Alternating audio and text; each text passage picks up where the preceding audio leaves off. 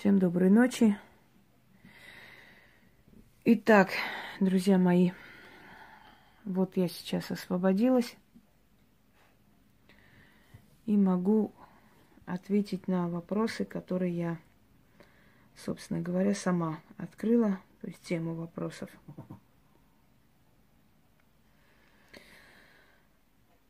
Эм, касаемо кладбищенской магии. Сейчас я открою из второго телефона, чтобы читать и отвечать вам. Здесь свет немножко другой. Есть несколько вариантов записи, поэтому немножко не, непонятный, в общем, свет. Не обращайте внимания. Я думаю, что это никак не, не портит общую картину. Перед вами пантеон армянских богов. Я просто работала с ними, поэтому так и оставила. Решила окурить еще раз и оставить, собственно, как есть. Неважно, какая декорация, главное, о чем мы будем говорить с вами. Итак, давайте-ка включу пока вечер. видео. Да. Так. И начинаем изначально. Значит, вопрос от Светлана Триантафилоу. Извините, тяжело выговаривать, тем более на латинском. Здравствуйте, Инга. В моей жизни были моменты, когда я боялась дышать, спать, находиться в своем доме. Моя бабушка по папиной линии меня очень любила, но после ее смерти я больше не могла спать спокойно. Слышала разные звуки, скрежет, стук по столу, чувствовала ее присутствие. Утром я вышла из дома и увидела ее. Она была как все другие люди. Сначала я подумала, что мне показалось, снова посмотрела на нее, испугалась и быстро ушла. Через пару месяцев я снова ее увидела на улице. Я два года не могла спать спокойно и боялась снова ее увидеть. Родители меня возили в церковь, свечи ставили за упокой, ничего не помогло, пока не прошло, а прошло много лет. В 2013 году умерла мама. Ровно через три дня я увидела в своей комнате большой светящий круг, от которого было немного прохладно. Потом он исчез. В 2014 году умер папа. Через пару месяцев я узнала, что беременная ждала своего второго сына. Так, утром я ехала на работу, увидела папу на одной из остановок. Это испугало меня и отвернулась. Когда я повернулась снова, его уже не было. Возможно, причина в том, что я боялась, а может, они хотели мне что-то сообщить таким образом. Моя сестра никого из наших родственников не видела и, соответственно, не верит мне. Что вы думаете об этом? Хорошего вам вечера. Я скажу, что я думаю об этом, Светлана. Есть люди, э, вот часто люди мне пишут, например, мы видели э, умершего человека или какие-то сны мне снятся э, необычные, или я вот вижу что-то во сне, а потом в жизни это сбывается и так далее. Есть ли у меня какие-то способности, об этом я уже сто раз говорила. Э, обсуждала и объясняла людям, что есть просто люди очень сильно энергетически. Понимаете, энергетически сильный человек и человек силы – это разные вещи. Энергетически сильный человек может пожелать хорошего, и у вас все получится в этот день. Э, ну вот в, в очень ответственный момент вашей жизни, когда ваша жизнь просто зависит от, от этого решения, от этого от этой новости, да, как говорят, вопрос жизни и смерти. Вот энергетически сильный человек вам пожелает хорошего, и у вас получится. Это не говорит о том, что это человек, который обладает силой. Это говорит, что у этого человека сильная энергия, энергетика. Так вот, то же самое могу сказать о вас. Есть люди-медиумы, есть люди, которые очень хорошо могут уловить вот эти частоты потустороннего мира, ну, грубо я объясняю, чтобы вы поняли, как радио. То есть как радиомаяк, как э, переносчик этой информации. То есть вы очень хорошо можете уловить их, и они поэтому приходят именно к вам, вам являются. Они вам особо ничего сообщать не хотели, потому что таких необычных событий, странных вещей не происходило, была обычная жизнь, жизнь протекала своим чередом, и то есть ничего такого не происходило после их явлений. Но вы их видели. Это вполне реально, потому что, еще раз говорю, что есть люди, люди, у которых очень сильная связь с потусторонним миром, у них энергетика сильная, и поэтому улавливается вот все, что вообще мертвые, они ходят вокруг нас, они ходят между нами, мы видим, не видим. Иногда бывает, что нам кажется, что там стоял человек вроде бы пять минут назад, да, и мы посмотрели на часы, заняты своими делами, потом смотрим, нет человека. Ну не может такого быть, он же там стоял. Мы начинаем думать, ну как бы объяснять себе это, что может отошел человек, я не заметила, может. А на самом деле это была именно мертвая душа, и мы потом позже, намного позже, когда умирают родные люди, мы их начинаем видеть, тогда мы начинаем понимать, что это были явления, видения, которые мы не могли объяснить. На самом деле это были видения из мертвого мира. Пока не уйдет человек нам знакомый, мы не поймем, что нам это дано, нам дано это видеть. Э, ничего хорошего и ничего плохого в этом нет. Со временем эти видения сводятся на нет. Есть люди, которые видят всех подряд. Есть люди, которые особенно чувствительны, когда дело касается своих родственников. Э, это всего лишь внутренне, знаете, вот сильная связь с миром мертвых. В каком-то отношении это человек-медиум, но от этих видений толку никакого. То есть дальше этого ничего не продвигается. Они не могут вам телепатически что-либо передать, они не могут вам в чем-либо помочь, вы не можете нарочно, намеренно их призывать, вы не можете у них что-то просить и так далее. Они просто к вам приходят. И это все, что происходит э, у вас, вот вся связь на этом заканчивается. Так что это вполне возможно, реально, и это имеет место быть. Пугаться этого не нужно. Примите просто как само собой разумеющееся, зная, что мир духов рядом с нами находится. Просто живите с этим спокойно. Особо не акцентируйте внимание на этом всем. Далее. Оксана Николаева. Здравствуйте, уважаемая Инга. Моя соседка-бабка так ненавидит моего зятя, что на похоронах про... подложила его фото в гроб покойнику. Естественно, что сказать при этом действии она не знала. Сколько лет прошло, зять и поныне жив, работает как вол. Домой часто привозит стельку пьяной, а, в стельку пьяное его тело. Обошлось ли или еще срабатывает подклад соседки? Так, А, если он нач- начал пить после этого, если он начал абсолютно вести, ну, асоциальный образ жизни, если он начал себя губить и свое здоровье, значит, сработало. Потому что, понимаете, как э, навести смерть, это еще ни о чем не говорит. От того, что вы наведете смерть кому-либо, я имею в виду профессионалу, да, очень может быть, что этот человек всего лишь заболеет просто некоторое время, или всего лишь у него развится какая-то болезнь, которую он вылечит. Но есть моменты, когда жизнь превращается в смертоподобное такое состояние, когда все закрыто, деньги закрыты, здоровье закрыто, счастья нету, ничего нету. Если он начал после этого пить, если пить он стал вот после этого происшествия, и он отдался питью, то есть полностью, да, потерял себя как человек, как личность. Неважно, что он работает или не работает, но здоровье свое он губит и уничтожает, значит, в какой-то мере это сработало. Потому что э, вот эти пьянки вполне могут быть э, именно потому, что привязали к мертвой душе. Эта мертвая душа его потихоньку забирает на тот свет. И разными способами его может забрать. Может пьянками забрать, может человек попасть в катастрофу, может человек в депрессию впасть, может потерять работу. Как угодно, но постепенно ли или сразу, но приведет его к могиле. Поэтому задумайтесь об этом. Так, Татьяна Ракша. Так, уважаемый Инга, пожалуйста, ответьте на мой второй вопрос. Мой брат полтора года назад упал с велосипеда на кладбище, поранил руку, много крови осталось на земле. Если в этом опасности есть, что это значит? Спивается потихоньку он уже давно. Ну, вообще-то, это говорит о том, что в течение трех лет его заберут, если ничего с этим не сделать. Во-первых, э, спотыкаться, падать на кладбище, это уже о чем-то говорит. Просто так это не случается. Это уже опасность. Это говорит о том, что человек играет со своей судьбой и силами смерти, и, может быть, в скором времени как бы уйдет мир иной.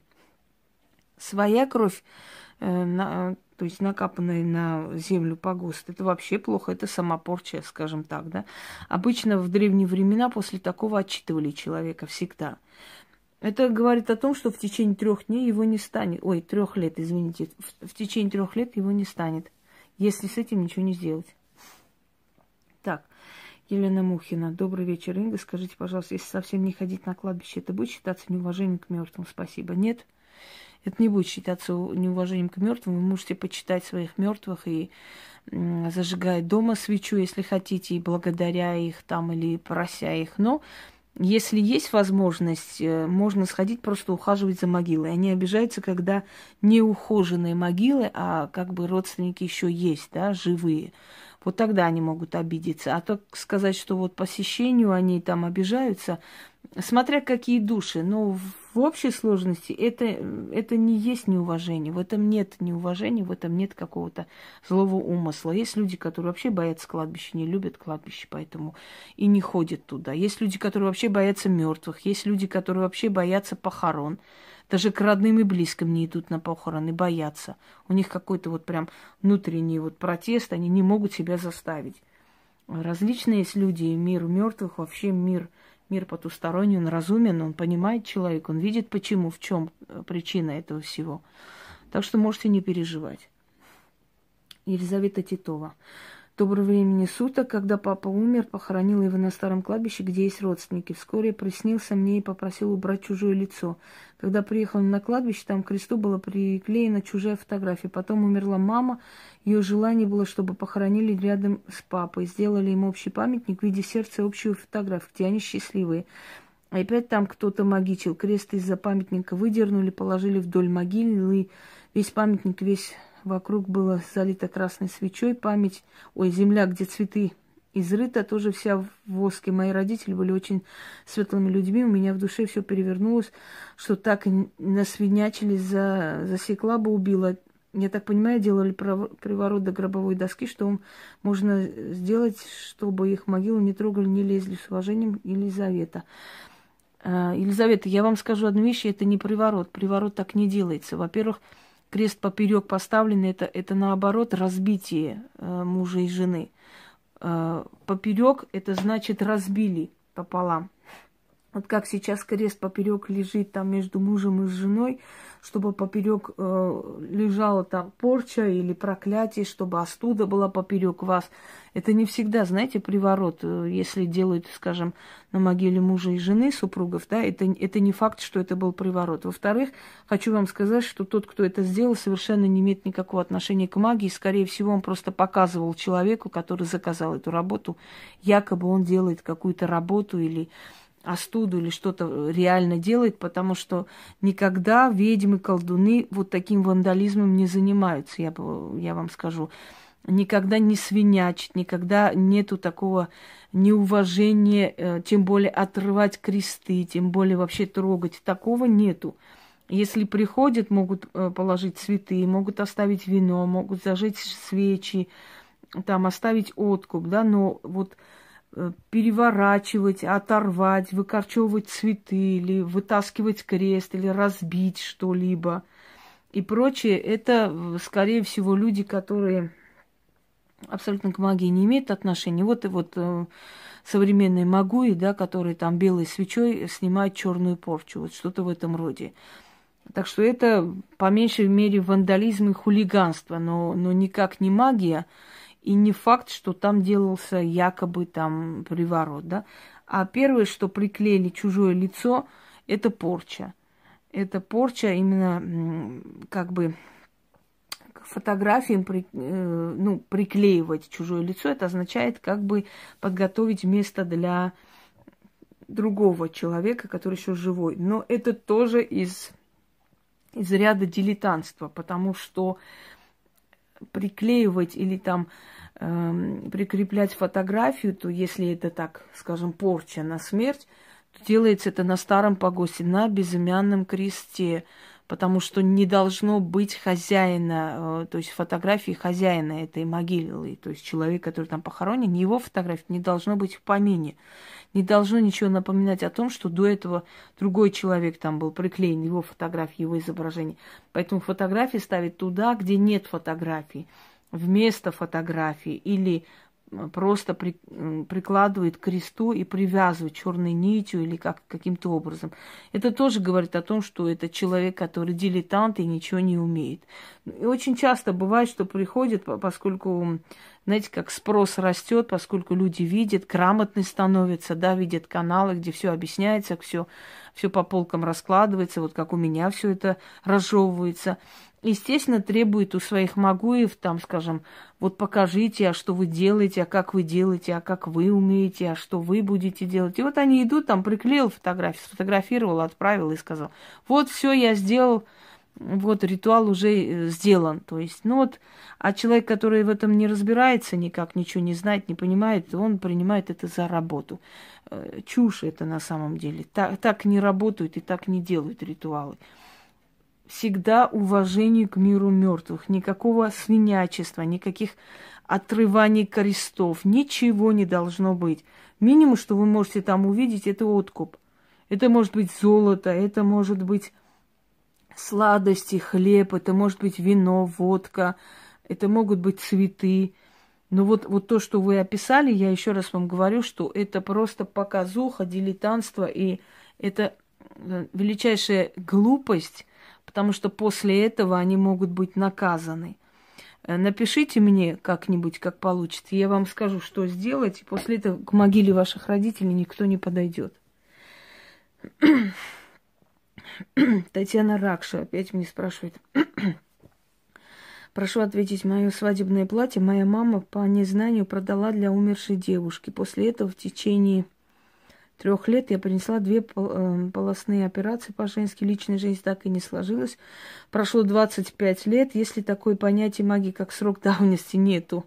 И что можно сделать простому человеку для откупа от такого негативного влияния? Ничего. Платье мною было куплено, не новое, бушное, не имеет значения.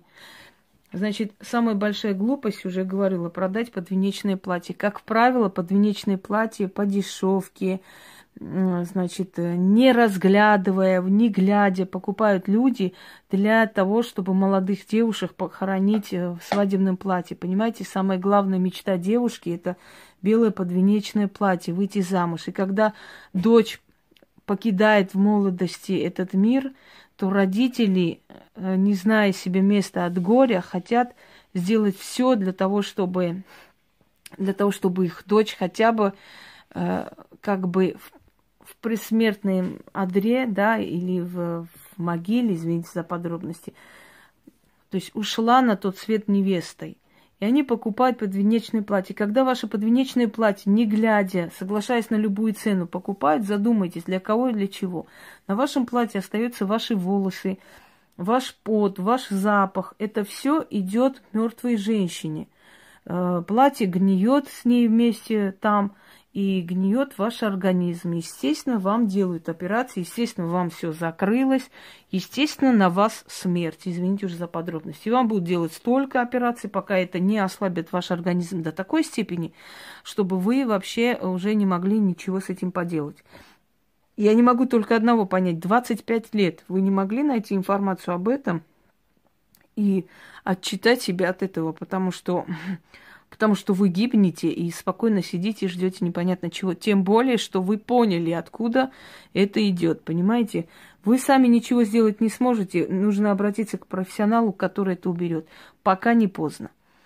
Это невозможно не отчитать. Срока давности нет. Срок давности, наоборот, чем э, дольше это порча, чем дольше э, сделанная вещь, тем страшнее сильнее жрут человека, его энергию, его жизнь на самом деле.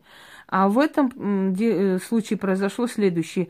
Это как порча на смерть. То есть гниет платье, гниет э, человек, его организм. Э, может привязаться и мертвая душа этой девушки к вам, и присосаться, просто забирать вашу энергию, если у вас постоянная просто апатия, постоянная хроническая усталость и так далее. И такое возможно. Много вариантов на самом деле. Тут сразу не скажешь, от чего и что. Но то, что это смерть, Мне жаль, конечно, я бы вас хотел порадовать, но нечем. Так, Валентина Удалая. Добрый вечер, Инга. Можно ли принимать гостинцы от людей на кладбище, если дают за умершего? И подскажите, пожалуйста, когда убираю бабушкину могилу, становится очень плохо. Что это может быть? Спасибо за ответ. Если убираете бабушкину могилу и вам становится плохо, значит что-то ей не нравится там. Либо вы должны эту ограду перекрасить, либо вы должны цветы посадить, либо вы не должны обратно ставить те же самые цветы, которые там уже находятся. Вот что-то ей не нравится в вашей уборке. Попробуйте что-то поменять, просто поменять. То есть кардинально поменять, не ставить обратно эту банку туда и так далее. Увидите, что вам станет легче. Обычно мертвые свой протест вот таким образом выражают. Дальше, если дают за умершего, берите. Ничего здесь такого страшного нет. Вы же не подбираете с могилы, вам дают за упокой, за то, чтобы вы помнили. Это называется э, хлеб души. Вообще у армян так называют хлеб души. То есть давая отдавая человеку хлеб, угощая, вы как бы отдаете некую энергию этой душе. Вы съедаете, да, вот эти угощения, у вас прибавляется какая-то сила, и какая-то энергия с вас уходит э, как бы ему, этой душе, в честь кого вы это съедаете, понимаете? То есть я согласна добровольно отдать какую-то часть энергии э, этой душе. И вы принимаете эту пищу, съедаете, у вас появляется энергия, и малая часть этой энергии уходит туда.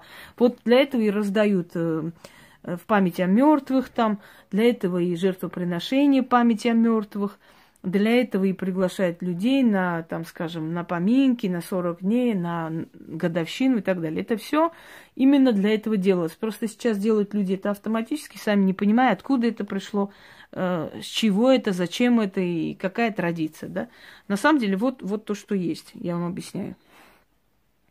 Так, Наталья Кравцова. Здравствуйте, Инга. Ответьте, пожалуйста, вот возле могилы мамы оставили место, и оно как бы предназначилось одному. А теперь, чтобы место не покупать, оставили другому. Так вот, и человек этот болеть стал, имеет ли это отношение к тому, что ему заранее приобрели там место? И, конечно, имеет. Люди, которые подготавливают свое место, люди, которые э, как бы покупают землю. Я извиняюсь, открою окно, потому что здесь дымится. И говорите. Очень тяжело. Правда, будет шумно, но ничего страшного.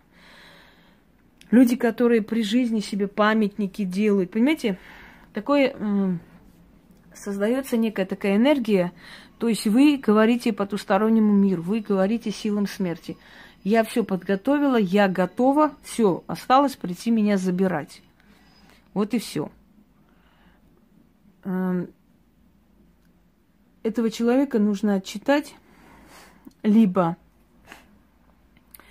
как бы, э, я даже не знаю, а как, как это место оставили другому человеку, да, то есть место, просто свободное место. Отчитать нужно этого человека и сделать так, чтобы, если там есть таблица, скажем, с, ну, с данными человека, которому якобы остав, оставлено это место, потому что неизвестно, кто раньше уйдет. Вот мы планируем тоже это место тому, это этому. Э, значит, если э, написана табличка, то эту табличку уберите для, для начала. И ничейное пусть это будет место, не обозначьте, не, не указывайте четко, конкретно, кому это место предназначено. Пойдемте далее. Владимир, фамилия. Добрый вечер, Инга. Вопрос такой. Ходили убираться на кладбище к прабабушке. Кладбище очень старое. На дереве была ворона. Как только мы пришли к могиле стала постепенно приближаться и очень громко каркать, перелетая с дерева на дерево. Пришлось даже с ней к ней обратиться, чтобы мы могли доубирать. После этого она немного успокоилась, на карканье... Так, но карканье не прекращала до самого ухода. Что бы это значило, страха не было, как бы наоборот, кладбище очень запущенное, пустынное, спасибо. Ну, вообще-то это стражник могил. Они появляются в виде котов, собак, могут быть э, даже целая сфора собак, несколько котов, э, птицы, э, громче начинает каркать при приближении к могилам и так далее. Стражники, когда вы поговорили, когда вы начали убираться, они поняли, что вы не разорители могил, не какие-то хулиганы, вам дали, э, то есть право, вам дали возможность убрать и уйти. Но в любом случае она вас предупреждала, что на всякий случай имейте в виду, лишнего здесь не делаете. Вот и все. Так, Анастасия, э, Гивицкая, если я не ошибаюсь. Инга, добрый вечер. У меня такая ситуация. В семье настрой детей, но все умершие родственники снятся только мне. Причем сны очень запоминающиеся, знакомые на меня. Расскажите, пожалуйста, что это может значить? Как нам, обычным людям, понять, что точно они хотят сказать нам, и как нам узнать, все ли у них там хорошо. Может, есть какие-то знаки. Для нас очень хотелось бы спокойно, поэтому, может, ты сумбурно написала. Так.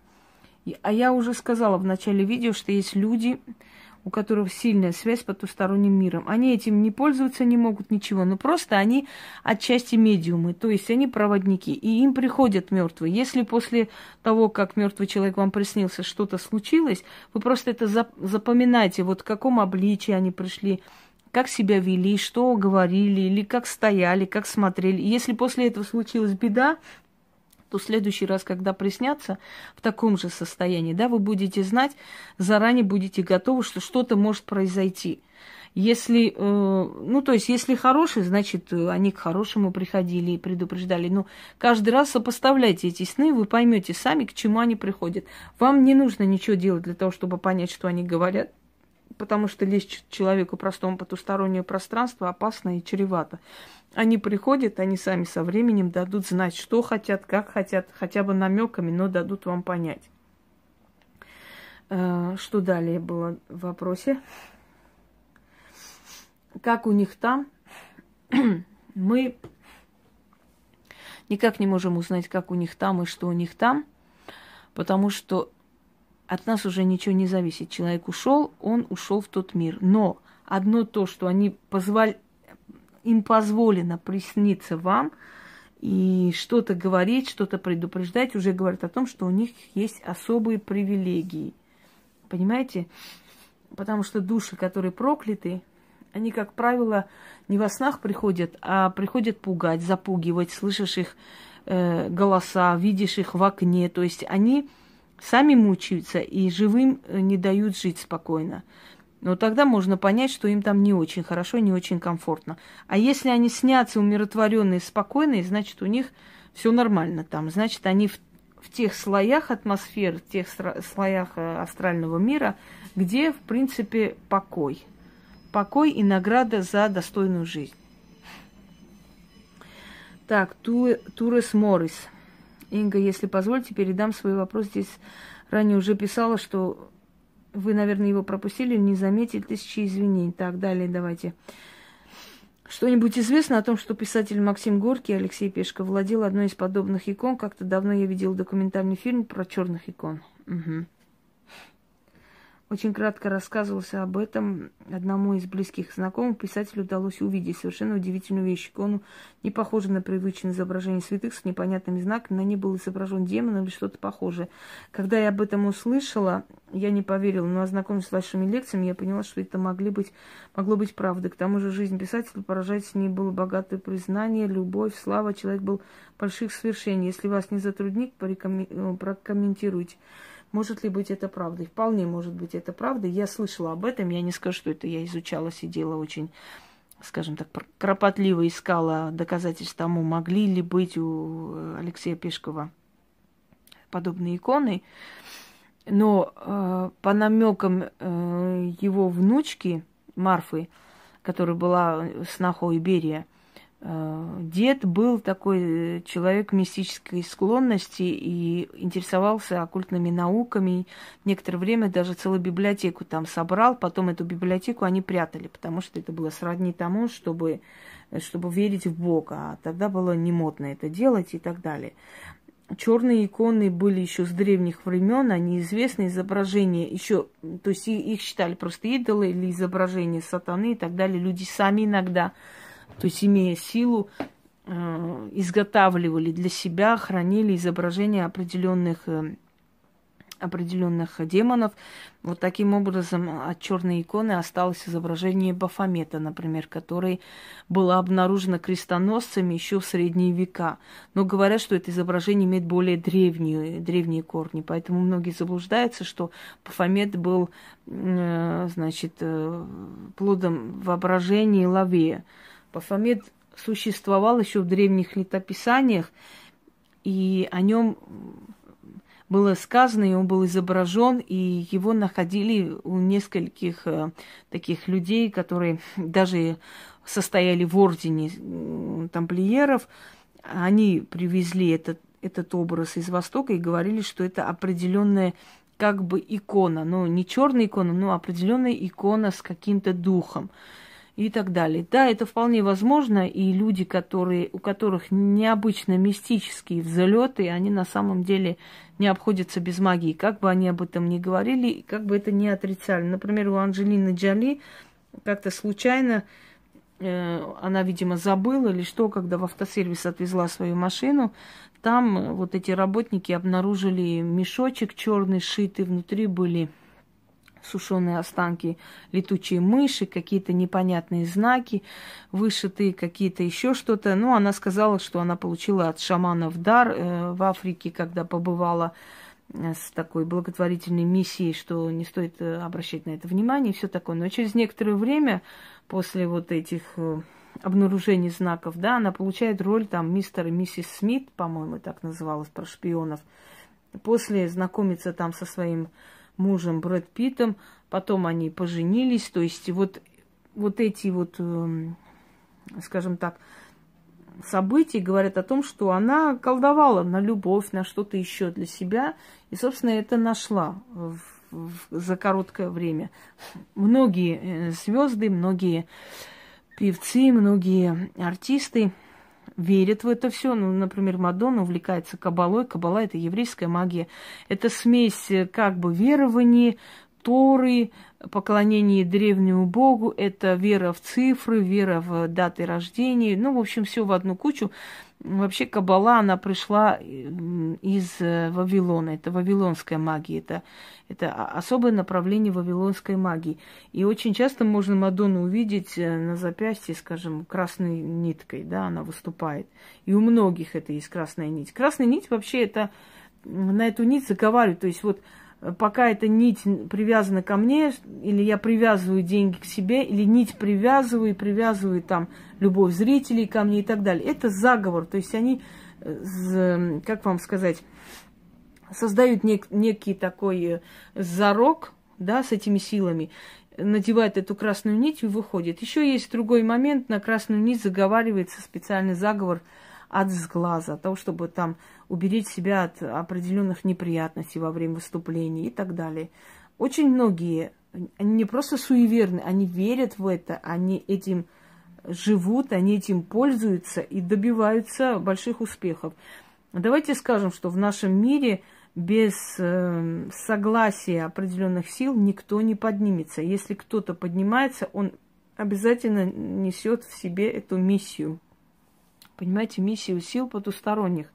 Они продвигают человека вперед, помогают стать ему из, известным, знаменитым для того, чтобы, например, какое-то направление философии внести мир, какое-то направление магии, или какую-то политику там какому-то помогает стать президентом или премьером для того, чтобы с помощью него руководить людскими душами и так далее. Поэтому это, ну, скажем так, это даже не то, что предположение, это закономерность.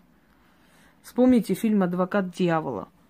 Он полностью списан просто с великих мира сего, как они приходят к власти. Так. Алена Ляфель. Инга, доброго времени суток. Скажите, как правильно нужно знакомиться с хозяйкой кладбища, задабривать эти силы, каким признаком обычно ощущается то, что, скажем, в этот день практик может провести определенную работу, а когда не разрешается, какие обычно признаки поддают, кроме внутреннего голоса. Кроме внутреннего голоса никаких других признаков нет. Вот таких весомых. И практики об этом знают. И если человеку дано, если человек пришел не случайно и не случайный пассажир в этом, в этой системе, не просто пришел для того, чтобы заработать, думая, что это просто легкие деньги из ниоткуда, да, э, то он сам знает, каким образом он чувствует, э, где рабочие, могила, где не рабочая могила, как принимает его кладбище, как не принимает. Вообще, когда руки тянешь, оттуда снизу идет тепло, начинает кружиться голова. И ты чувствуешь, что эта могила не против для того, чтобы ты поработала. Какие признаки охлаждения, вот холод в ногах, страх, когда ты понимаешь, что тебя сегодня не примут и не хотят с тобой работать, шатает, э, спотыкаешься, плохо себя чувствуешь, внутреннее чутье и так далее. Это все говорит о том, что сегодня хозяева кладбища тебя принимать не хотят. Как задабривать? Задабривать сначала прийти, назвать свое имя, сказать, кто ты есть, эм, оставить им вино, оставить им водку, оставить им кусок мяса, приносить им мед, приносить им блины и так далее, и так далее постепенно приучить к себе. Если вы переезжаете с одного места на другое, то идете на это кладбище, где вы работали много лет, и просите, говорите, через это кладбище просим передать всем, всему миру э, духов, мертвых. Через это кладбище, на то кладбище передаю, куда вы переезжаете, да? Чтобы меня там радужно приняли, с вами прощаюсь, вас благодарю, оставляйте откуп и уходите. Потом приходите на это кладбище, начинаете задабривать эти силы постепенно. Это все чувствуется, это все со временем, с опытом настолько сильно приходит, э, что даже тут нужды нет что-либо объяснять или где-либо читать. Так, Виктория Фоменко. Здравствуйте, Инга. Хочу спросить у вас. Вот мы в детстве ходили ночью на кладбище, нам было лет по 15. Один мальчик среди нас поспорил, мол, не струсьте с... с... чего? сходить сейчас 12 ночи на кладбище. И мы сказали, что пойдем. Пошли все на... Нас было трое мальчиков, две девочки, пришли туда и просто сидели. Там этот мальчик рассказывал анекдоты. Потом мы ушли. Через год этот мальчик умер. Его избили, и он умер.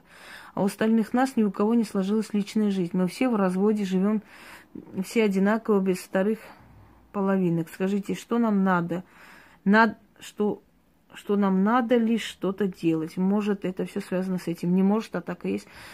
Мы тогда ходили туда ночью. Сейчас нам всем уже по 45 лет, э, но семей ни у кого из нас нету. Спасибо. Многие блогеры, которые идут туда для того, чтобы собрать лайки, дизлайки, там просмотры и новых подписчиков, говорят, что в принципе там было спокойно, тихо, ничего не было. Они тоже сидят, рассказывают анекдоты, смеются, ну какой-нибудь шорох их напугает, какой-то детский крик услышат и думают, что все обошлось. Господи, все эти ведьмы как напридумают всякого нас пугать. Ничего тут нету, все это предрассудки, все это фигня. И, собственно говоря, ничего так никому не грозит. Но через некоторое время вот происходит то, что вы описали. Кто-то умрет, кто-то станет инвалидом, кого-то и забьют, у кого-то там отнимут квартиру, кто-то сопьется. И у всех личная жизнь не складывается. Это знаете почему? Это неуважение к миру мертвых, потому что кладбище не место для развлечений. Вы видели хоть одну ведьму, которая пойдет, переночует там, костер там э, разожжет, да, или анекдоты будет травить или что-то еще. Нет, и не увидите, потому что мы идем туда работать, и мы стараемся быстро сделать и уйти, потому что это не уважение, там не место развлечений, там не место, там не парк, понимаете? Скажем так, э, какой-то случай вспомнился, сейчас вспомню. Все, не, не помню. Да, вот касаемо дикого зверя, как говорят дрессировщики, когда люди заводят у себя крокодилов там или тигров, львов, леопардов, они всегда говорят, вот мы дрессируем этих зверей. Вы видели, чтобы какой-нибудь дрессировщик взял льва в свою квартиру, например, или тигра? И не увидите. По той простой причине, что мы понимаем, насколько это опасно. А эти люди не осознают, понимаете? Они думают, что это модно и престижно. То же самое. Это же круто, переночевать на кладбище, что-нибудь. Я знаю тоже пару таких людей, которые вот так шастали по кладбищам.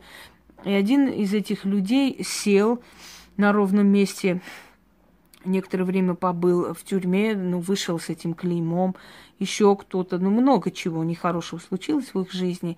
Это нужно отчитать, нужно просить э, прощения у этих сил, этих духов, только через профессионального человека. Еще раз сунетесь в эти кладбища, и будет еще одна трагедия на вашу голову. А мальчик почему умер? Потому что он был инициатором, потому что он вас потащил туда а вас как бы пожалели, да, испоганили жизнь, но дали, дали жить, а то вы бы могли все друг за другом по очереди уйти. Так, Элеонора Эля.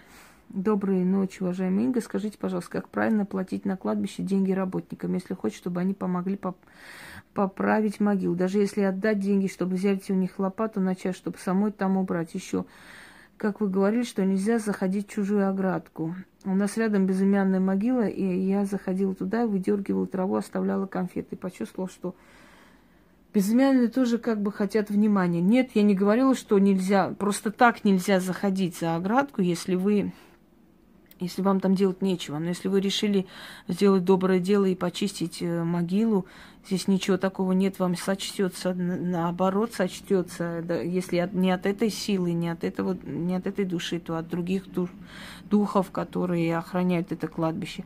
Как правильно расплачиваться, ну, как, как вы считаете нужным, хоть 100 рублей, 100 отдайте – там отдайте с лихвой, там, если он 100 говорит, вы 150 заплатите. В принципе, здесь особых каких-то правил нет, здесь э, не вижу таких, ну, скажем так, проблем. Можете расплачиваться как, как вам удобнее, здесь нету ничего такого.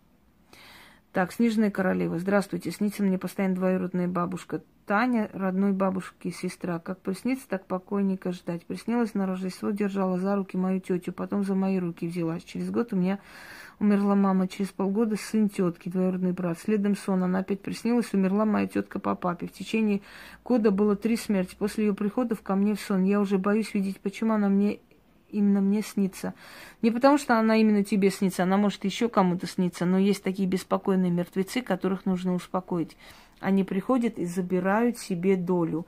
Вот таких умерших надо успокаивать, их души нужно запрещать, ставить запрет – просить определенные силы, не пускать ее в наш мир, забирать новые жертвы. И пока вы это не сделаете, она будет забирать и забирать. И делает это ведьмы. Простому человеку это не дано и знать не дано. Вы знаете, э, ведьмы делают такие страшные вещи, о которых даже вы в страшных снах не видели, и в кошмарах в том числе. Просто не обо всем принято говорить, не обо всем можно говорить. У меня был случай, когда девушка молодая, она умерла от от наркотиков. И сестра приходила и говорила, что все время снится, снится, и приходит за своей дочерью, э, ее за руки ведет и так далее. И вот дочь постоянно болела. Там несколько раз у нее прям асфиксия была, она чуть не задохнулась. Еле успели спасти. И вот как сделать? И вот привозили мне, принесли мне ее фотографию. Э, я кое-что сделала, остановилась. Это все. После этого она э, не снилась, не приходила. То есть эти болезни бесконечные из дома ушли. Есть такие мертвые, которые при жизни были вампиры. Понимаете, они не могли без общества, без родственников, вечно на них жаловались, вечно им не хватало внимания. И после смерти эти души точно такие же вредные, начинают приходить и не давать покоя родным, начинают друг за друга их забирать. Эту душу нужно остановить. Иначе еще будет, потому что обычно они за 7 лет забирают 9 человек. Это уже не первый случай. Так, Светлана Корсакова. А, нет, Елена Шакирова пока еще. Здравствуйте, Инга. Честно говоря, даже не знаю, что можно вас спросить по этой теме. Мне очень интересно будет послушать ответы каждый раз. Разговор бесценный для меня. Просто хочется поблагодарить вас за то, что проясняете умы наши. Спасибо. И вам спасибо, Елена, что цените мой труд. Мне очень приятно. Ну вот, я думаю, что эта информация вам будет полезна. Тут очень много будет сказано. Насколько хватит, э, э, скажем так, ой, памяти. Ну, я потом еще вторую часть сниму и загружу. Здравствуйте, дорогая Инга. У меня такой вопрос. Как отличить черное кладбище от простого? Какие работы можно делать на этих кладбищах? Но вам никаких работ не, не можно делать там, потому что вы в этом не разбираетесь, и ваш вопрос уже говорит о том, что вы в этом не разбираетесь. Поэтому вам лично никаких э, работ делать там нельзя. Как отличить черт от простого кладбища? Внутренним чутьем. Есть такой момент – виднеются эти силы, эти души, духи. Я не знаю, как объяснить. Это невозможно объяснить. Это надо чувствовать, это надо видеть, понимать, а, внимать, уметь ощущать и так далее. Это, это только профессионалы отличают. Я могу вам объяснить примерно, но это вам ничего не даст. Потому что на черном кладбище ты чувствуешь удушье, ты чувствуешь очень сильный натиск, ты чувствуешь дискомфорт, страх, холод, отторжение, а на обычном кладбище спокойствие, э, умиротворенность, абсолютно отсутствие страха и прочее, прочее. Ну, и там еще много нюансов, о которых нужно потом прояснять. Здравствуйте, вот человек запнулся, упал на, на коленку, когда переступал через оградку. Что это значит? Если деньги кидают в могилу, когда за, закапывают – я как-то видела, что это значит, буду вам благодарен за ответ. Кидать деньги в могилу, есть определенные традиции, это как последний от, откуп мертвецу, мол, забери свое, больше не получишь. В этом ничего страшного нет. Но вот если с вашего кармана деньги упали на землю кладбищенскую, вы себе место купили. Вот. Э, запнулся, упал. Это нехорошо. Это в ближайшее время будут болезни и очень может быть даже смерть у человека. В таких случаях всегда отчитывали. Все знали. В древние времена все знали эти приметы. И все знали, что в случаях запнулся, упал, там что-то уронил, э, зацепился за крест, поранил руку. Это все к смерти. Одна моя знакомая, где-то 5-6 лет назад, сейчас точно не помню, тоже мне сказала, что э, ее, то есть она пошла к другу на, на могилу, и когда собиралась уходить, резко повернулась и за крест зацепился. То есть крест не отпустил ее. И она говорит, я поранила руку, кольцо даже у меня скривилось, то есть между кольцом и пальцем она вот прям засунулась. Это непонятным образом как-то. Я ей сказала, что это к смерти в ближайшее время. Она, ну, так улыбнулась мило, мол, ну, я знаю, у тебя профессия такая запугивать. И ну хорошо, через некоторое время она говорит, ты знаешь, я боюсь, каждую ночь он мне снится, и там женщины какие-то, вот очень красивые, но такие демонические натуры, водят вокруг меня хоровод. Как будто нас с ним женят, хотя она была замужем за другого человека, естественно. И я сказала еще раз, что это к смерти, в скором времени, давай я тебя отчитаю, пошли, мы сделаем там кое-что и на кладбище, и дома. Она сказала, нет, не хочу, может быть, я перенервничала, я выпью, там успокоительно пройдет. И она умерла. Да, ее сбила машина. Поэтому, ну, не нужно, знаете, искушать судьбу. Не нужно ждать, чтобы это все сбылось, и тогда сказать, а, точно, значит, вот правду говорили. Не нужно этого ждать. так, Ирина Яргина. Здравствуйте, Инга. Если нечаянно выпали из кармана ключи от квартиры на кладбище, это опасно? Если да, что делать? Если упали нечаянно ключи от квартиры, значит, вы скоро обездолитесь. Значит, что-то с вашей квартиры, с вашей семьей случится, потому что это очень опасно. А читать нужно это все. Так, здравствуйте, тихо, спокойно, хорошо. Да, тихо, спокойно, хорошо на кладбище, согласна. Так, доброй ночи. Подскажите, пожалуйста, что может означать, что могила через полгода после захоронения очень сильно провалилась? Есть старое поверье, что это знак того, что человек на человеке было родовое проклятие, либо очень сильная порча. Все это ушло вниз вместе с последним в роду, кто носил этот страшный груз. Почва на кладбище не подучая, вполне в пределах нормы, что позволяет не думать о природном явлении и так далее. Я вам скажу, что это одна из версий, но более весомая и более часто встречающаяся, это когда человек сопротивляется смерти, не хочет уходить, потому что его как бы э, выжили из этого мира, его убрали порчей, его убили порчей. То есть это не его, естественно, была смерть, и поэтому он сопротивляется, не хочет уйти, и все время земля провалится. То есть он не дает возможность поставить на, на своей могиле, на кладбище памятник. Следующий момент. Так, Ольга Абдалова.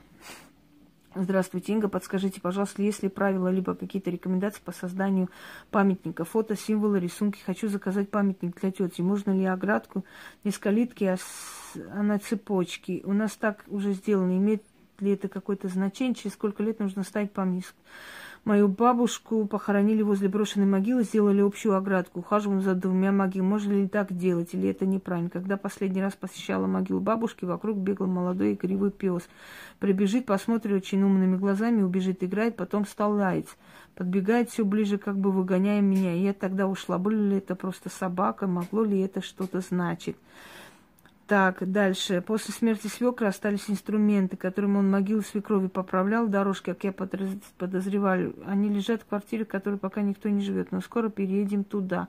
Что с ними лучше делать? Можно хоронить их на балконе, хранить или выкинуть, вот уточнить и так далее. Значит так, лопаты и прочие-прочие все инструменты, связанные с кладбищем, с могилой, выкинуть, их вообще в квартире быть не должно, просто выкиньте куда-нибудь в мусорку, это раз.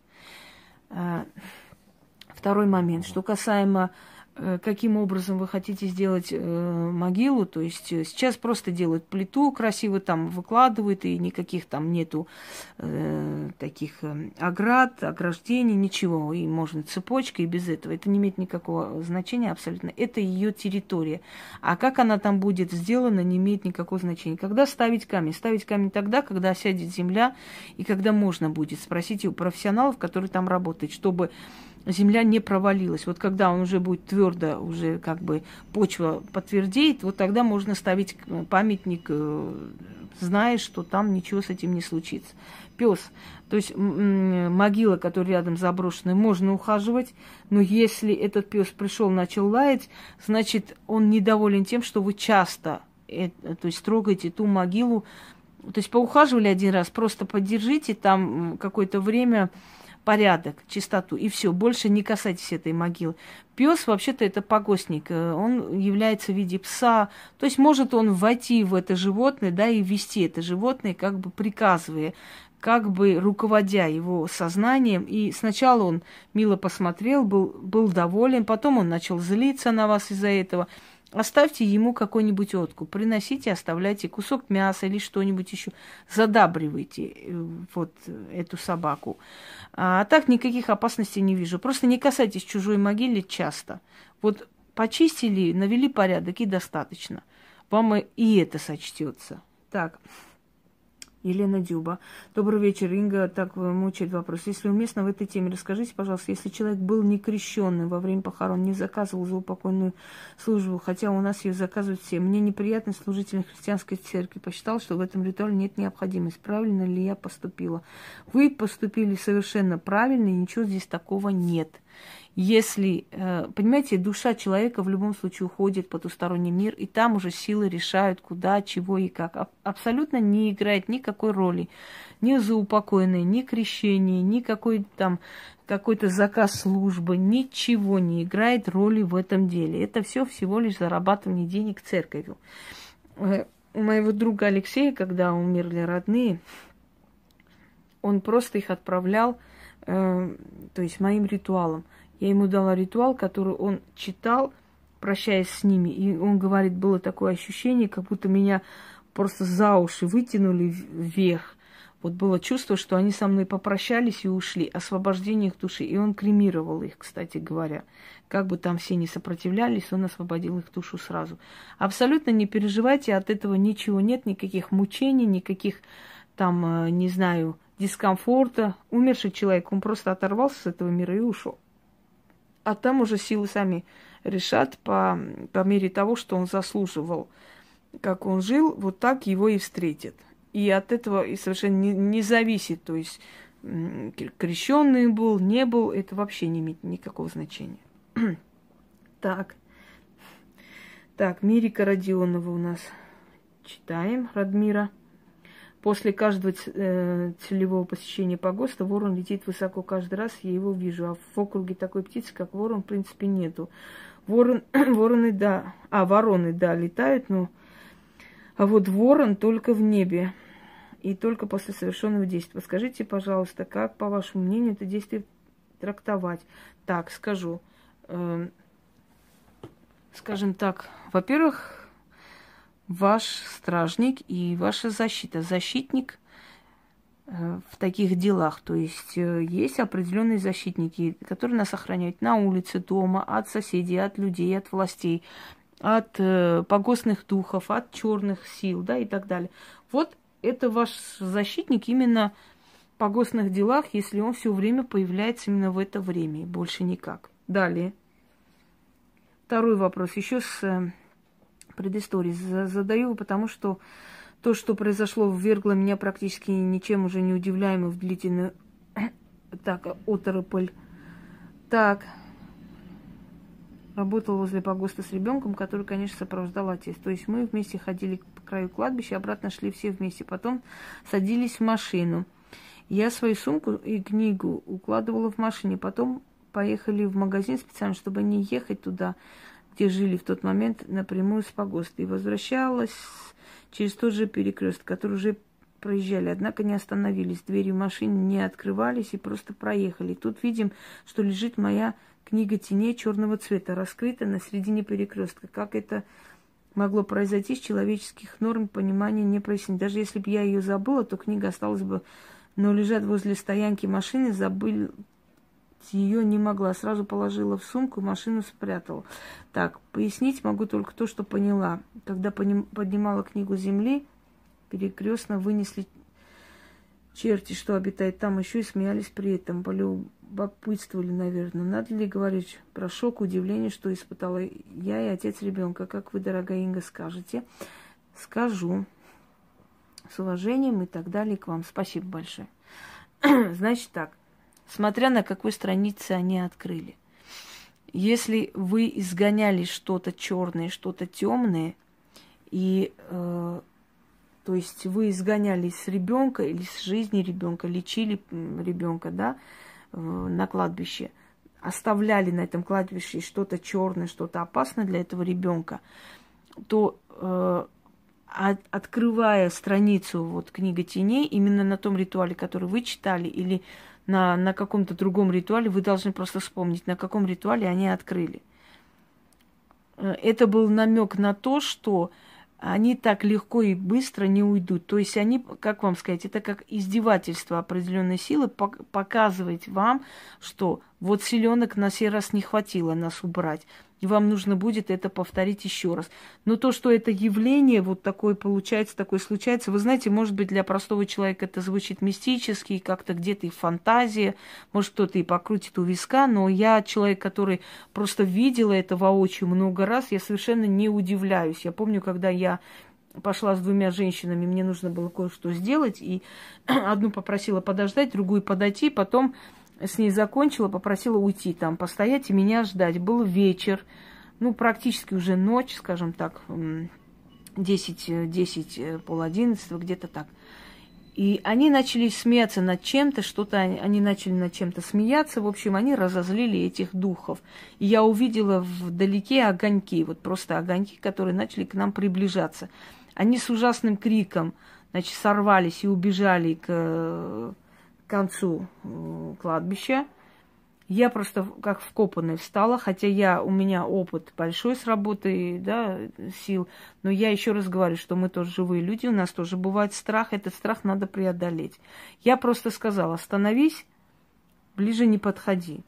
Вот этот огонек остановился, я повернулась, глядя как бы так через раз чтобы это за мной не пришло, я просто вышла. Я их отругала, я сказала, после этого у меня будет очень много проблем. У меня случились эти проблемы. То есть они разозлились, что я привела таких легкомысленных людей на погост. Я потеряла там нож с очень красивой рукояткой. Это мне привезли, э, специально привезли из Японии с такой вот рукояткой дракона. Я этим ножом, то есть а там работала нож, но чтобы люди поняли, что это такое, да. Он у меня потерялся вообще непонятных обстоятельств. Я поехала туда еще раз, зашла, чтобы найти. Я не нашла, хотя там никто не ходит. Уже 25 лет никого не хоронит. Нету этого ножа. И очень много другое случилось, и я услышала и топот, э, и, и смех, и все такое. Поэтому вот, вот это описание меня абсолютно, ну, совершенно не удивляет. Потому что я с таким сталкиваюсь и у себя дома не раз. Вот эти шепоты, шаги, стуки, просто нахальные, наглые стуки перед глазами. Вот тык-тык-тык-тык-тык. Я просыпаюсь, смотрю туда, прям включаю свет и смотрю. Вот вглядываюсь в это место, где стучит. А он продолжает. Ему как бы и пофигу. Э, издевательство некое, напоминание о том, что прошло слабо, что надо повторить. Через некоторое время вам придется повторить с этим ребенком, но посильнее. И вспомните, на какой странице они открыли все-таки, это важно. Вот, вот какую страницу они открыли, что они хотели вам показать, что именно нужно делать с ними. Попробуйте вот, вот именно тот заговор, на котором они открыли. Потому что они случайно ничего не делают, вы, вы знаете этот мир духов. Так, Татьяна Григорьева, добрый вечер, Инга, большое спасибо за труд, знания, спасибо, и вам спасибо. Действительно настоящий учитель. Спасибо. Мне бы хотелось, чтобы эти искренние вот слова действительно были до последнего мне сказаны, потому что очень часто я вижу, как меня копируют просто люди, абсолютно те, которые мне писали вот такие теплые выражения, теплые слова, потом копирует полностью просто меня, абсолютно выдавая за свои знания, еще и меня обливать дерьмом. Да, ладно, не будем об этом. Вопрос такой, когда-то несколько лет назад на кладбище у меня спросила бабуля, который час, час я, конечно, не посмотрев, а, а который час, ведь как-то не, невежливо не ответить. Бабулечка очень резко с каким-то веселым, довольным лицом пошла дальше. Смотрю, она остановилась возле людей, спрашивает у них что-то, что-то. Меня насторожило, что с ней что в ней? Скажите, пожалуйста, что плохого может это, это, это, снять или убрать? Значит, сейчас я вам скажу, который час спрашивает, когда на кладбище, вообще древние времена говорили, что когда что-то у тебя спрашивают, хоть что-то, в церкви, в кладбище, либо не отвечай, либо говори, не знаю. Потому что таким образом омолаживается за счет тебя. Время спрашивает, который час, вы говорите, там столько-то, столько. А до этого она сказала, вот время, у кого спрошу, для того время пусть течет в обратную сторону, а, а то есть течет в сторону, да, в обратную, для меня там, и, а, или наоборот, в общем, э, вперед, а для меня в обратную сторону. Вот. Для тебя время остановится, для меня продолжится, э, на тебя скину. Кто мне ответит, тот себе мою старость и заберет и так далее. Заметьте, если после этого вы начали болеть, болеть, болеть, то взяли у этой бабки. Хитрючая бабка. Часто бывает на, скажем, там, на службе в церкви кто-то спину ударил, повернулись, посмотрели, там, не поняли почему. Она молча отошла. Тоже подлечивается вот таким вот образом. Желательно вообще не отвечать на такие странные вопросы. На кладбище в церкви. Нехорошо, снимите себе это. Расскажите о приметах практиков, работающих на погосте. О э, каких приметах практиков? О приметах практиков они сами знают. Я не вижу в этом смысла рассказывать. Если конкретный вопрос, то я это скажу. Какие приметы? Например, уже очень много о чем я сказала. Так, Татьяна Мазиар. Здравствуйте, уважаемый Инга. У меня такая проблема – мягко говоря, неприличными людьми, которые повадились складывать сухости и разный мусор со своих могил под ограду могилы моей мамы. Есть специальные контейнеры, до них нужно немного дальше идти. В этом году весной навалили целую гору. Мысленно обратилась к хозяину кладбища, оставила подношение. Представляете, на следующий день, когда мы уже хотели убрать своим, своими силами, все было убрано коммунальными службами. Правильно ли я сделала? Вы правильно сделали, а эти люди э, расплатятся за то, что так делают, потому что так делать нельзя я просто всегда удивлялась, насколько люди вот, ну не то, что будут неразумные, а тупые. Они, они приходят на кладбище и настолько омерзительно себя там ведут, э, при этом совершенно не переживая о том, как им это аукнется. Вот это всегда было интересно. Чем думают люди? Это, это, ну, это обязательно вернется, и это мир мертвых. Они прекрасно видят, что вы делаете. Они вам ответят взаимностью. То есть, понимаете, ну, мир мертвых обмануть нельзя. Глупые люди, я вам скажу. Накликали на себя беду. Так. Так, здравствуйте, Инга. Ирина Клим снова получить возможность задать вопрос. Наша невестка Инна очень любит кладбище, утверждает, что ей там хорошо, спокойно. День поминовения усопших для нее праздник великий. Стоит ли опасаться таких, если у ведьмы признаки черной магии? Нет, она не ведьма, она дура. Я, я знаю определенных таких дур. Отметины кресты на лбу. Ну, при здесь кресты? Кресты и черная магия. Крест – это христианский символ. Магия – это древний, очень древний, языческих времен еще приходящая религия искусство, наука, как вы хотите, да, абсолютно не имеет... Вот странные люди иногда, да, душевно больные или тупоголовые, почему-то выдаются за ведьм или за что-то еще. Например, бабка там всем жития не дает, пишет везде там кляузы.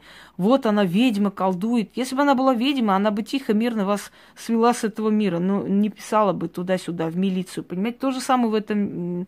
Если бы она была ведьма, вы бы все вместе не видели ее странности. Ведьма никогда не покажет. Она может быть очень спокойно, очень такая... Э, вы знаете, то, что я ведьма, у меня вот в округе узнали буквально недавно, когда начали подписываться на мой канал. Кстати, на днях узнали меня по Пусику. Пусик же у нас звезда экрана. Вот увидели Пусю и говорят, а вы ведьмина изба? Я говорю, да. А мы на вас подписаны. Я говорю, очень приятно. И меня еще узнают здесь рядом супермаркет несколько раз узнавали. Вообще я не хочу быть узнаваем. То есть я столько лет здесь живу, только сейчас, когда уже слишком популярность зашкалила, знаете, начали меня узнавать. А так никто в жизни бы не узнал, ведьма я или такая обычная женщина. То есть ведьмы абсолютно не делают какие-то э, такие вещи, знаете, странные, чтобы тут же поняли, что она ведьма. Абсолютно. Те, которые пытаются вот всеми силами показать себя какими-то необычными, мажут там какой-то цвет помадой, татуировки, какой-то, какие-то странные вещи, черные ногти, не знаю что. Как правило, они к ведьме вообще отношения не имеют, потому что ведьме достаточно того, что она знает. Понимаете, я хочу подарок. Вот четко ясно, я хочу вот такое кольцо. Я иду, провожу ритуал, заговор, я читаю. Мне в данный момент жизни особых сил не нужно потратить. Я через некоторое время это получаю. Я понимаю, что моя сила существует, я в ней уверена. Мне незачем это доказывать, мне незачем какие-то амулеты вешать на улице ходить. Да, я иногда, может, странновато выгляжу, потому что у меня есть определенного типа украшений, да, каких нет э, ни у кого или мало у кого они есть. И, естественно, может быть такое впечатление какое-то непонятное, да, произвести на людей. Но чтобы сказать, что э, какие-то должны быть определенные приметы, по которым сразу узнать, что я ведьма, ну это смешно. Совершенно нет. И вот эта ваша невестка, она никакая не ведьма, ведьмой никогда не была, она дура. И она действительно где-то прочитала или услышала, что там умиротворение, спокойствие, она берет какую-то энергию. Мне одна сказала, что набирается энергии на кладбище. Я не знаю, какой энергии набираться, потому что на кладбище никто не лежит от хорошей жизни. Кого-то убили, кто-то покончил с собой, кто-то болел долго, мучился, э, кто-то там внезапно умер. Но в любом случае ни у кого смерть не обошла, то есть смерть не пришла там радостно, да, она была связана с горем, с печалью, со слезами родных, близких и так далее. И чего там набирать, какой энергии, я вообще понятия не имею. Так вот, она у вас странная и в скором времени заболеет и умрет рано. Это все, что я вам могу о ней сказать. К ведьмам она никакого отношения не имеет, даже близко. Так, Алла Ф.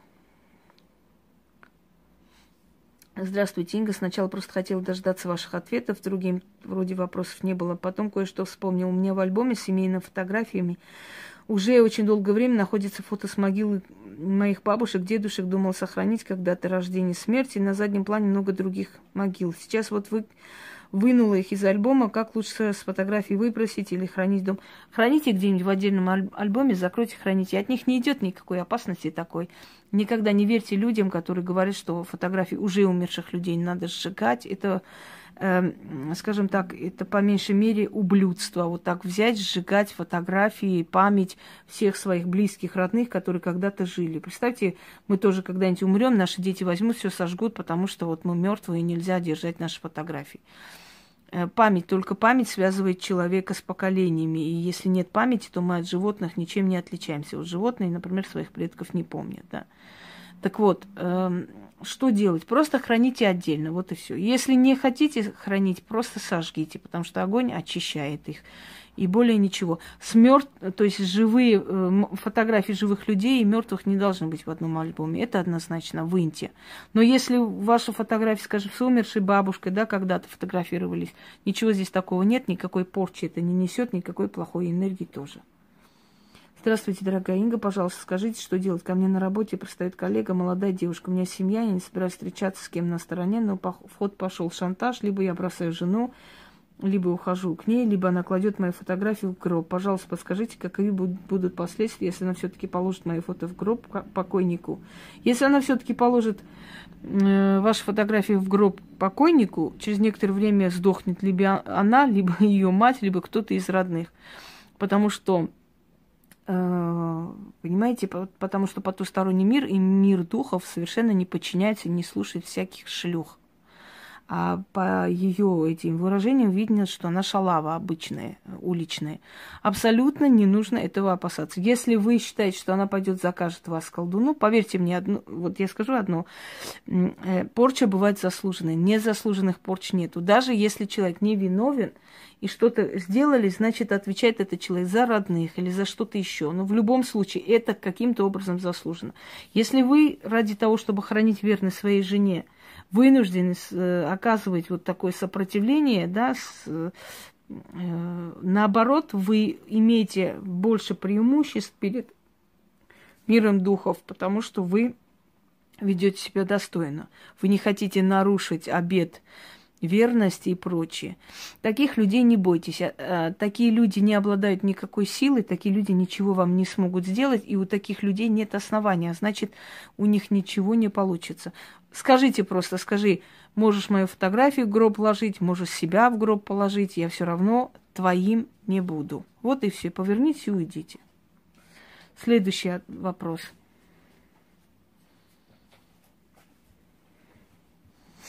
Так, извините, пожалуйста, но вот еще вспомнил. У нас есть фото похорон, поминок самих покойных в гробах, людьми вокруг. Так, вот такие фото не стоит хранить, я вам скажу. На самом деле, не очень хорошо. Они несут не очень хорошую энергетику.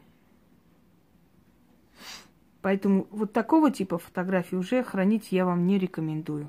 Их лучше сжечь.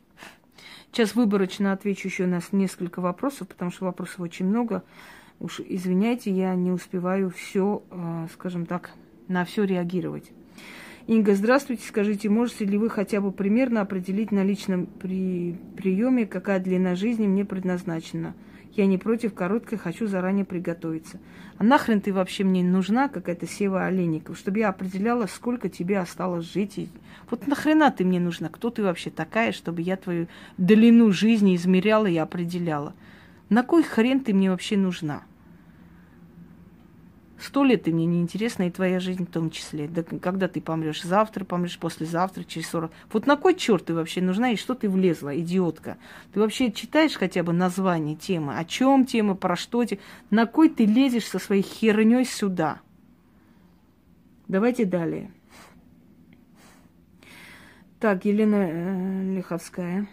Лиховецкая, извиняюсь. Добрый день. Скажите, пожалуйста, правда ли, что на кладбище можно женщинам ходить только женские дни, мужчинам только мужские? Нет.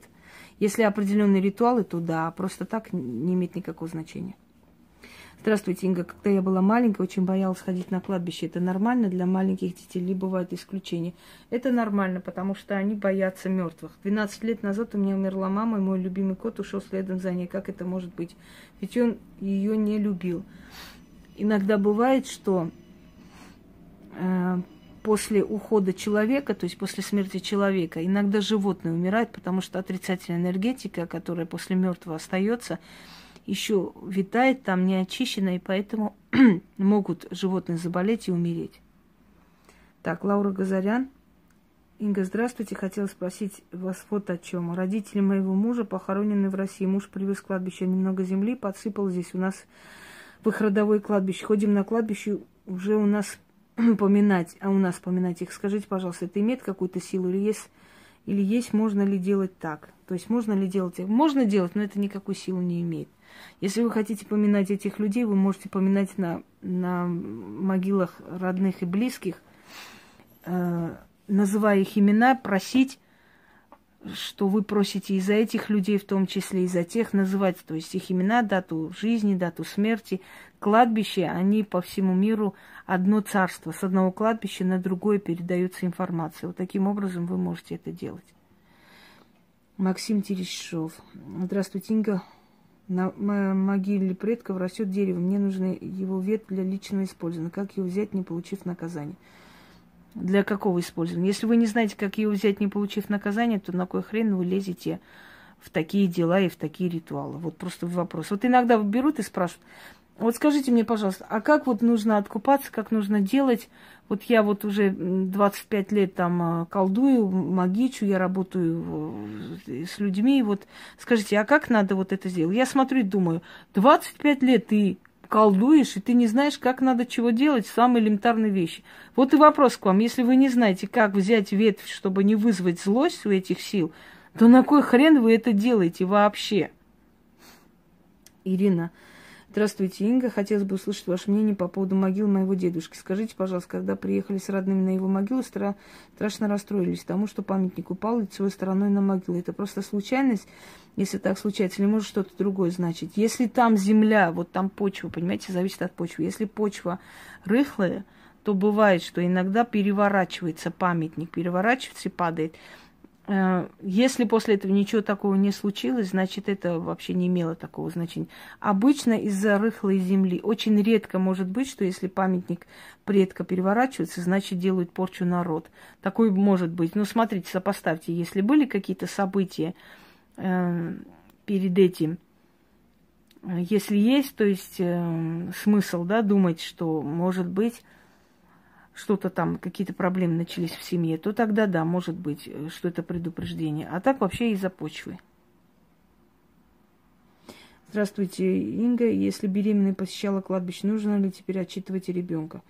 Нет, если вы несколько раз проходили туда, ну, старайтесь этого не делать. Если у ребенка нет никаких странностей, значит обошлось. Вообще нельзя беременным посещать ни кладбище, желательно и ни похорона поскольку считается, что ребенок, еще не имеющий защиты, может подцепить э, определенного духа и родиться со странностями.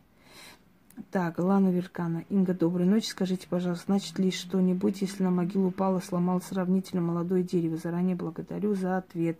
Это значит, что семье грозит очень большая беда. Семье того человека, на чью могилу это упало. Потому что молодое дерево – это семья, род, и тем более оно молодое и без причины упало, значит, просто наводит очень большую кару и проклятие на семью этого человека.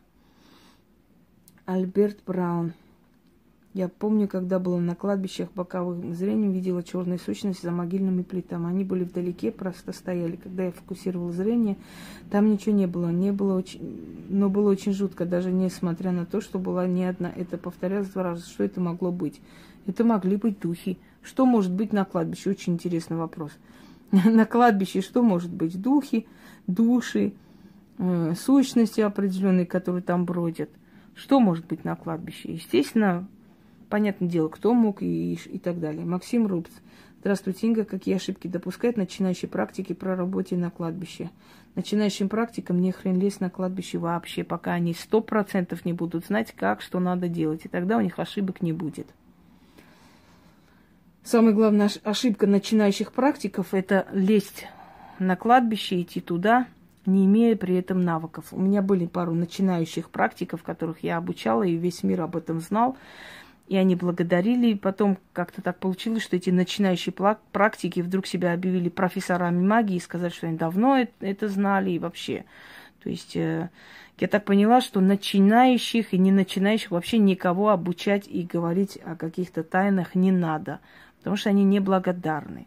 И нефиг им лезть туда, если они не уверены в себе еще пока. Елена. Елена, здравствуйте, Инга. Сколько интересных вопросов под ролик. У меня тоже есть один. Когда-то по молодости глупости недостойно вела себя на кладбище. Очень сожалею. Можно ли попросить прощения хозяев кладбища на расстоянии и так далее, и так далее. Вам попросить нет. Но через ведьму, через практика просить мир духов, извинить, простить и отпустить вам эту ситуацию можно, но вам самим навряд ли это простится, если вы сами обратитесь лично. Татьяна Радченко. Здравствуйте, Инга. Подскажите, пожалуйста, почему каждый раз, как я прохожу домой с кладбища, ближе к ночи, у меня начинает что-то греметь, стучать, собака начинает скулить, смотря в одну точку, а на утро я просыпаюсь с дикой головной болью, совсем без сил. Что может это быть?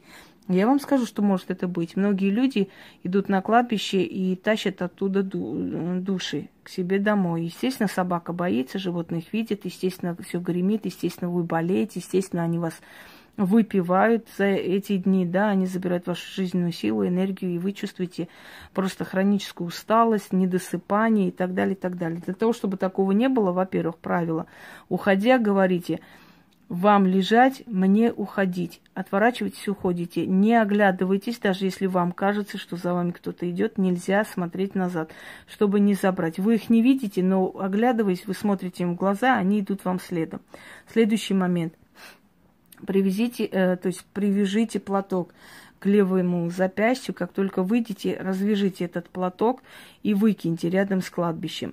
То есть вы э, эту связь оборвали – Далее, не заходите сразу домой, когда идете с кладбища домой. Зайдите куда-нибудь, какое-нибудь помещение, магазин, не знаю куда. Только после этого заходите в свою машину или, или домой зайдите. То есть обязательно зайдите в какое-нибудь помещение. Вы там их оставите и уйдете. На них ни, ничего не воздействует, тем более, что там никто не спит и не живет. Да, это всего лишь может быть магазин. Но вы себя оградите. То есть правильное поведение, просто правильно попрощаться и уйти оттуда, это вам дает силу и гарантирует вам спокойную жизнь, потому что вы обязательно их притащите домой, и несколько дней они будут выпивать вашу кровь, и пугать, и греметь, и ходить.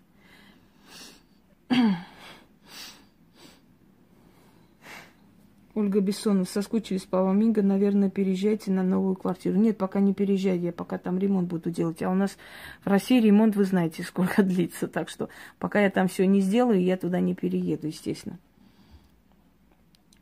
Так, Мария Виноградова. Добрый день, буду благодарна, если ответите. Когда была маленькая, ходили на кладбище с бабушкой к родственникам. Она на могилу родственника ставила кутью и кисель. На могилу одной женщины поставила водку. Я спросила ее, почему, она ответила, мол, так надо, уточнить уже невозможно, возможности нет. Если поясните, буду благодарна. Но, значит, так надо, я тоже отвечу, как ваша бабушка. Видимо, она знала что-то такое. Может, это была могила сильной женщины. Она откупалась, э, или при жизни просто она знала эту женщину, и откупалась водкой, то есть давала ей а, а, особую силу, потому что алкоголь, сигареты и так далее обладают особой энергией. А кутю и блины или что там, кисель она ставила в знак уважения и памяти предков. Вот и все. Собственно говоря, мне кажется, на все вопросы я ответила, насколько я посмотрела. Вроде все вопросы я прошла. А, что я хочу вам сказать? Я надеюсь, что эта информация вам пригодится, и в ближайшее время еще открою, э, скажем так, тему вопросов, но пока что мне нужно прийти в себя, немножко отдохнуть, у меня и так очень много дел. В любом случае, рада, что вы так внимательно отнеслись к этой теме, да, и надеюсь, что мои ответы вам помогут. Всем удачи!